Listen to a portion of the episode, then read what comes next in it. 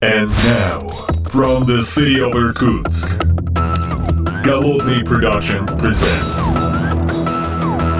the Art of Programming Podcast. Unique, one of a kind, Siberian flavor in the world of IT.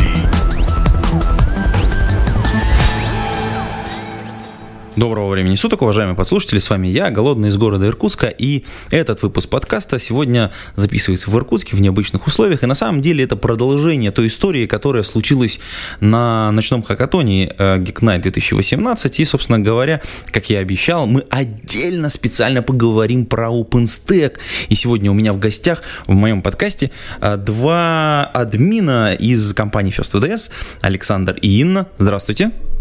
Э, Всем привет. Привет. Коллеги, а, вот мы с вами так душевно поговорили на самом деле на хакатоне, и вот я решил, что это достойно записать отдельный подкаст, на самом деле посвященный такому большому и на самом деле мощному программному обеспечению, как OpenStack.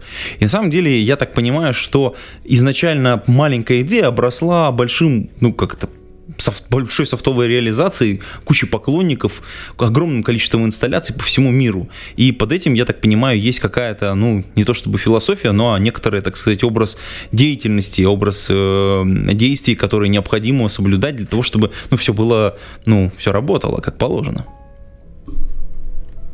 Ну да, OpenStack это, э, скажем так, это целый набор сервисов, который функционирует для того, чтобы создавать публичные либо частные облака. Мы живем в такое время, когда облака нужны всем, то есть неважно, либо ты разработчик, либо ты просто держишь какой-то свой сайт, магазин, и облако в наше время это то, что, то с чем нужно идти в ногу со временем. Ну, в данном конкретном случае мы же имеем в виду следующую историю, что пользователь, э, ну, как бы, он получает услугу вот в, ну, в этом облаке, по большому счету, а на самом деле OpenStack это для крупных контор, которые могут, ну, условно говоря, попилить как-то ресурсы, могут, соответственно, оказать вот те самые хостинговые услуги, ну, собственно говоря, чем вы и занимаетесь как компания. Э, в этом смысле история про то, что все идут в облака, это история про то, что нужно совершенно по-другому писать код, совершенно по-другому делать, э, вести разработку и совершенно по-другому администрировать то, что получается. Ну да, если мы будем говорить о правильном коде, да, как это сейчас э, принято делать правильно, э, использование архитектуры микросервиса, разнесение различных частей своего кода по разным местам, то есть база отдельно, приложение, считающее, должно быть отказоустойчивым, причем отказоустойчивым на уровне самого приложения. Оно должно быть легко масштабируемым. То есть э, возникла необходимость, увеличилась нагрузка, добавили новых серверов, бац, выдержали нагрузку, все отлично, нагрузка спала, выключили лишние сервера, едем дальше. Как бы как-то так. А, ну вот ты там пытался перечислить некоторое количество а, типов клиентов, которые, которым это интересно. Ну, понятно, да, разработческие все конторы, они, в общем, могут себе это позволить. Ну, то есть мы пришли, у нас есть специальная служба админов, которая что-то развернула, что-то поднимает, что-то опускает. А на самом деле вот э, для какого типа простых э, потребителей это, ну, как услуга вообще возможно. Меня не интересует вот э, именно там профиль, условно говоря, потребителя вот, вот такого типа услуги. Потому что если мы говорим о разработчиках, тут все понятно. Написали свои микросервисы, сами следим, следим, сами следим за нагрузкой, а вот э, коммерческие какие-то потребители есть, которым, которым это нужно? А, потребители бывают и не только разработчики, э, выносят э, в нашим облаком пользуются и обыкновенные традиционные компании, которые выносят свою привычную инфраструктуру в облако, обыкновенные 1С, какие-то базы данных, другие приложения общепринятые – Делают они это для обеспечения а, и отказоустойчивости, то есть эм, наша инсталляция OpenStack, она подразумевает э, тоже бесперебойную работу, высокий SLA, э, и, а также э, вынесение в облако позволяет им сэкономить на железе, на обслуживании, То есть заменить устаревшее железо уже не покупая новое, а э, вынося свои сервисы, необходимые на чужие мощности.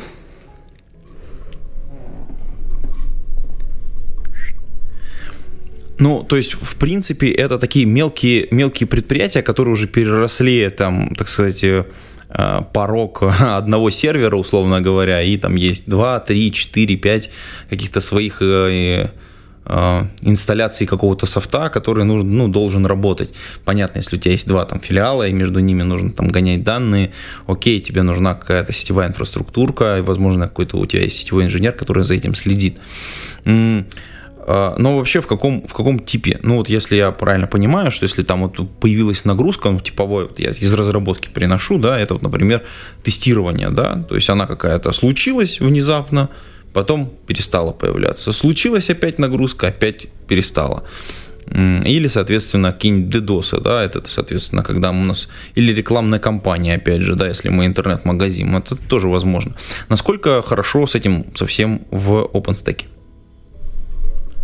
Ну, тут как бы, наверное, надо начать маленько с вообще с идеологии, с философии. То есть э, все, кто в IT-сфере маломальски сведущие, знают про философию скота и пэтов. То есть э, твой сервер может быть либо пэтом, это скажем так, уникальный сервер, который настроен по-особому, и если еще он еще и к тому же железный, и если, не дай бог, с ним что-то произойдет, то будет больно всем, все будут страдать, плакать, и это а-та-та. И есть также понятие скот, когда у тебя куча серверов, все однотипные, все собираются по шаблону, ансиблом, солтстеком, неважно. Умер сервер, не страшно, подняли копию, заменили и поехали дальше.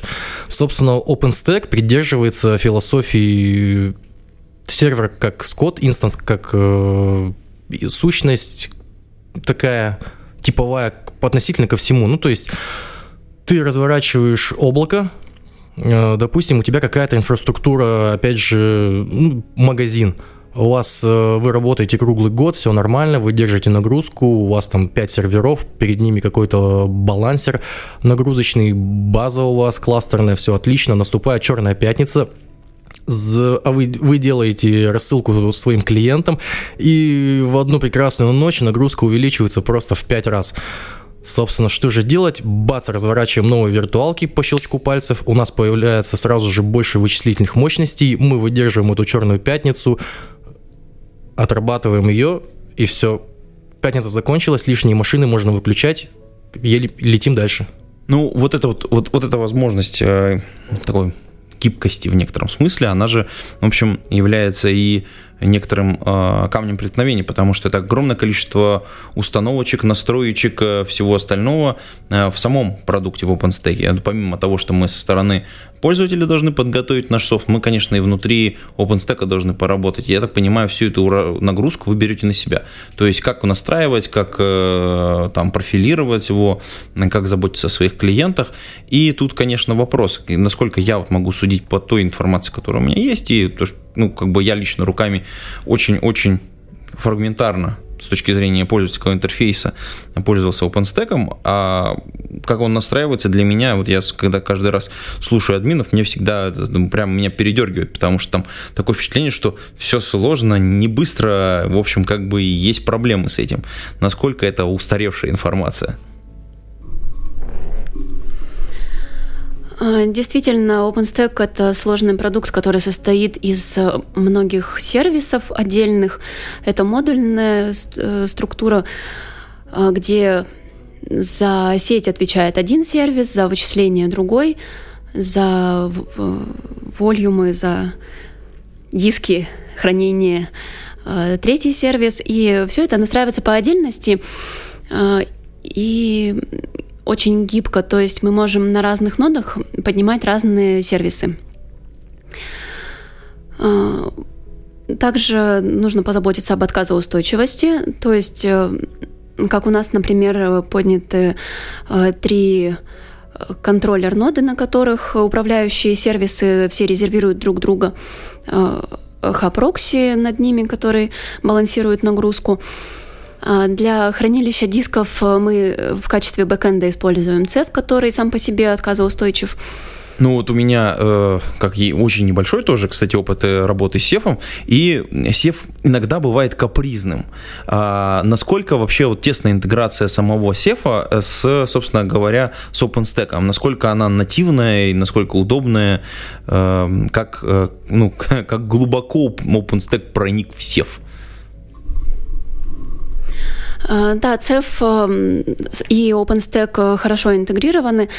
Э, то есть э, OpenStack поддерживает CEF как бэкэнд практически нативно, без особых костылей и танцев с бубнами это настраивается.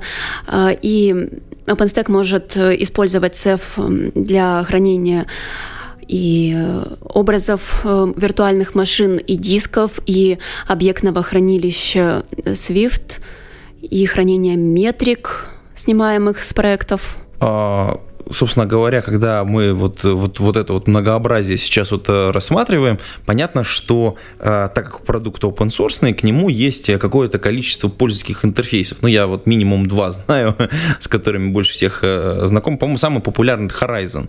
И, ну, он такой, то есть немножко или горизонт его тоже на русский как бы так немножко с таким этим озвучивает. Вообще, э, вот это вот э, свобода пользовательского интерфейса, доступности, соответственно, к вот этим техническим э, внутренностям OpenStack, насколько она хороша ну, с точки зрения того, что ну, как бы вы администрируете это все безобразие, соответственно, как это дается пользователям?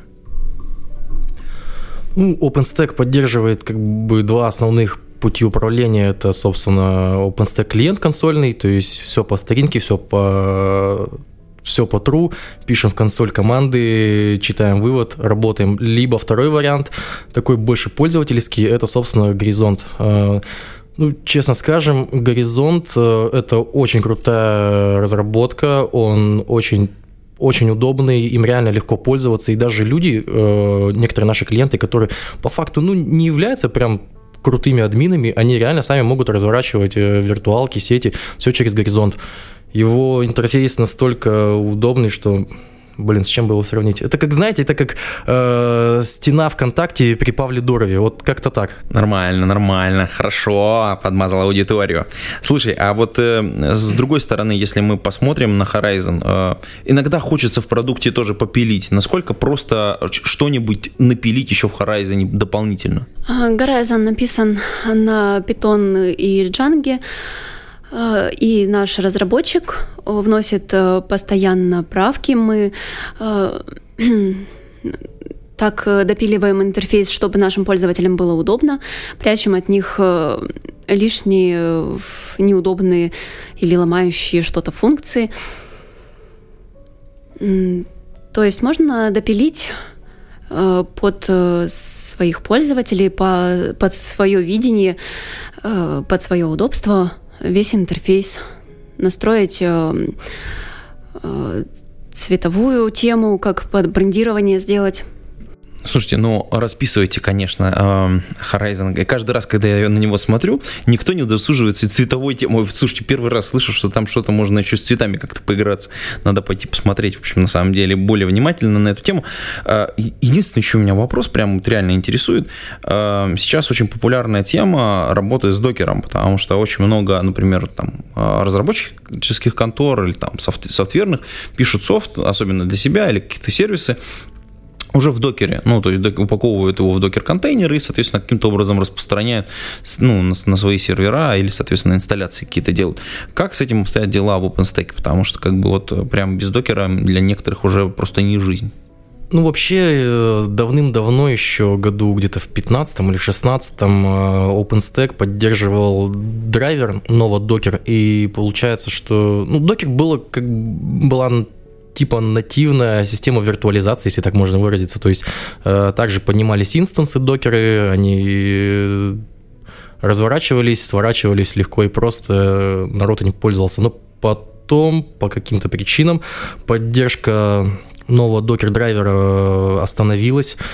Э, после этого как на первенство, пальму, пальму первенства взял на себя КВМ, вышел вперед, практически взял на себя, перетянул все одеяло, но сейчас то, что докеры получали, получили такую реальную популярность, это стало очень удобно для многих разработчиков в OpenStack. Сейчас в OpenStack идет работа по поддержке докеров. Э, есть сервис Magnum, он э, интегрируется с Kubernetes. Честно скажем, мы еще сами у себя это не пробовали, но у нас прям есть цель как-то этим вопросом заняться.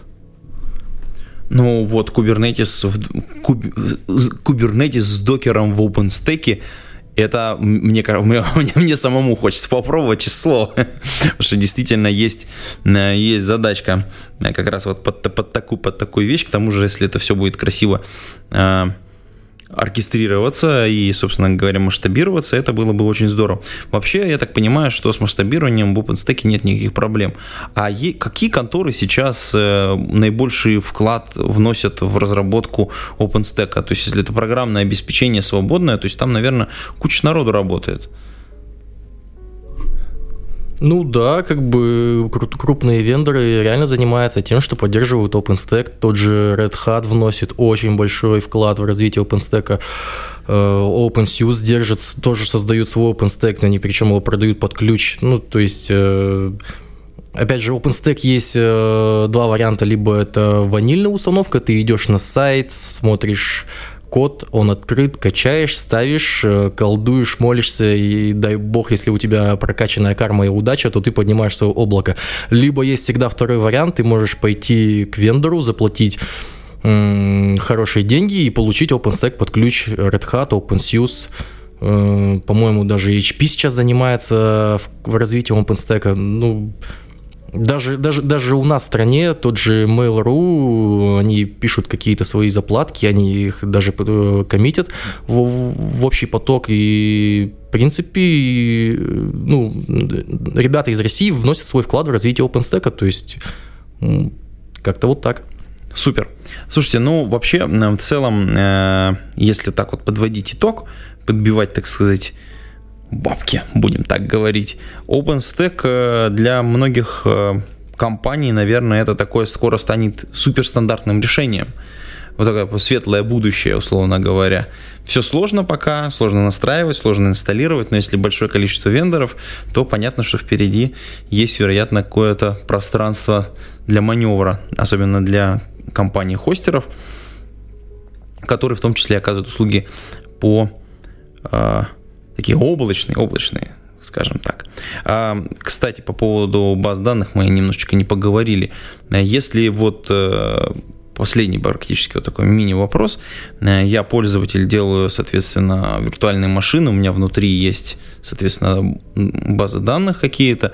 Эм, помогает мне ну, какие-то инструменты из OpenStack, чтобы, ну, условно говоря, сбэкопировать или каким-то образом сохранить данные внутри моей виртуальной машины, вот в частности конкретно с базами данных или это все-таки нужно делать какими-то спецсредствами уже, то есть, соответственно, самой СУБД? Да, в OpenStack есть отдельный сервис баз данных, который э, при э, где-то недостаточной компетенции, э, с, чтобы развернуть э, вручную, позволяет сделать это средствами OpenStack, этого сервиса, создать э, кластеры, настроить репликацию, создавать или восстанавливать бэкапы. Ну, а в крайнем случае можно всегда просто сделать копию диска, забэкопировать ее и вообще не париться. Получается, OpenStack такое, как бы все под ключ. Слушайте, ну, ну, на этой радостной ноте мы, конечно, будем завершать выпуск этого маленького-маленького подкаста, посвященного OpenStack. Хотя, конечно, здесь слишком много вопросов, которые можно потом отдельно углубить, расширить. Если они будут у нас появляться, мы обязательно вернемся.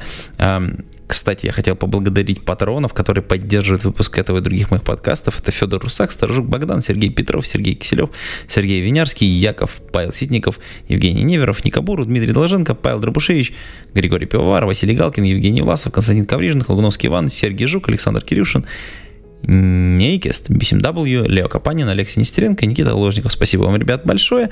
А на этом все. Мы прощаемся с вами, уважаемые подслушатели. До скорых встреч. Пейте кофе, пишите Java.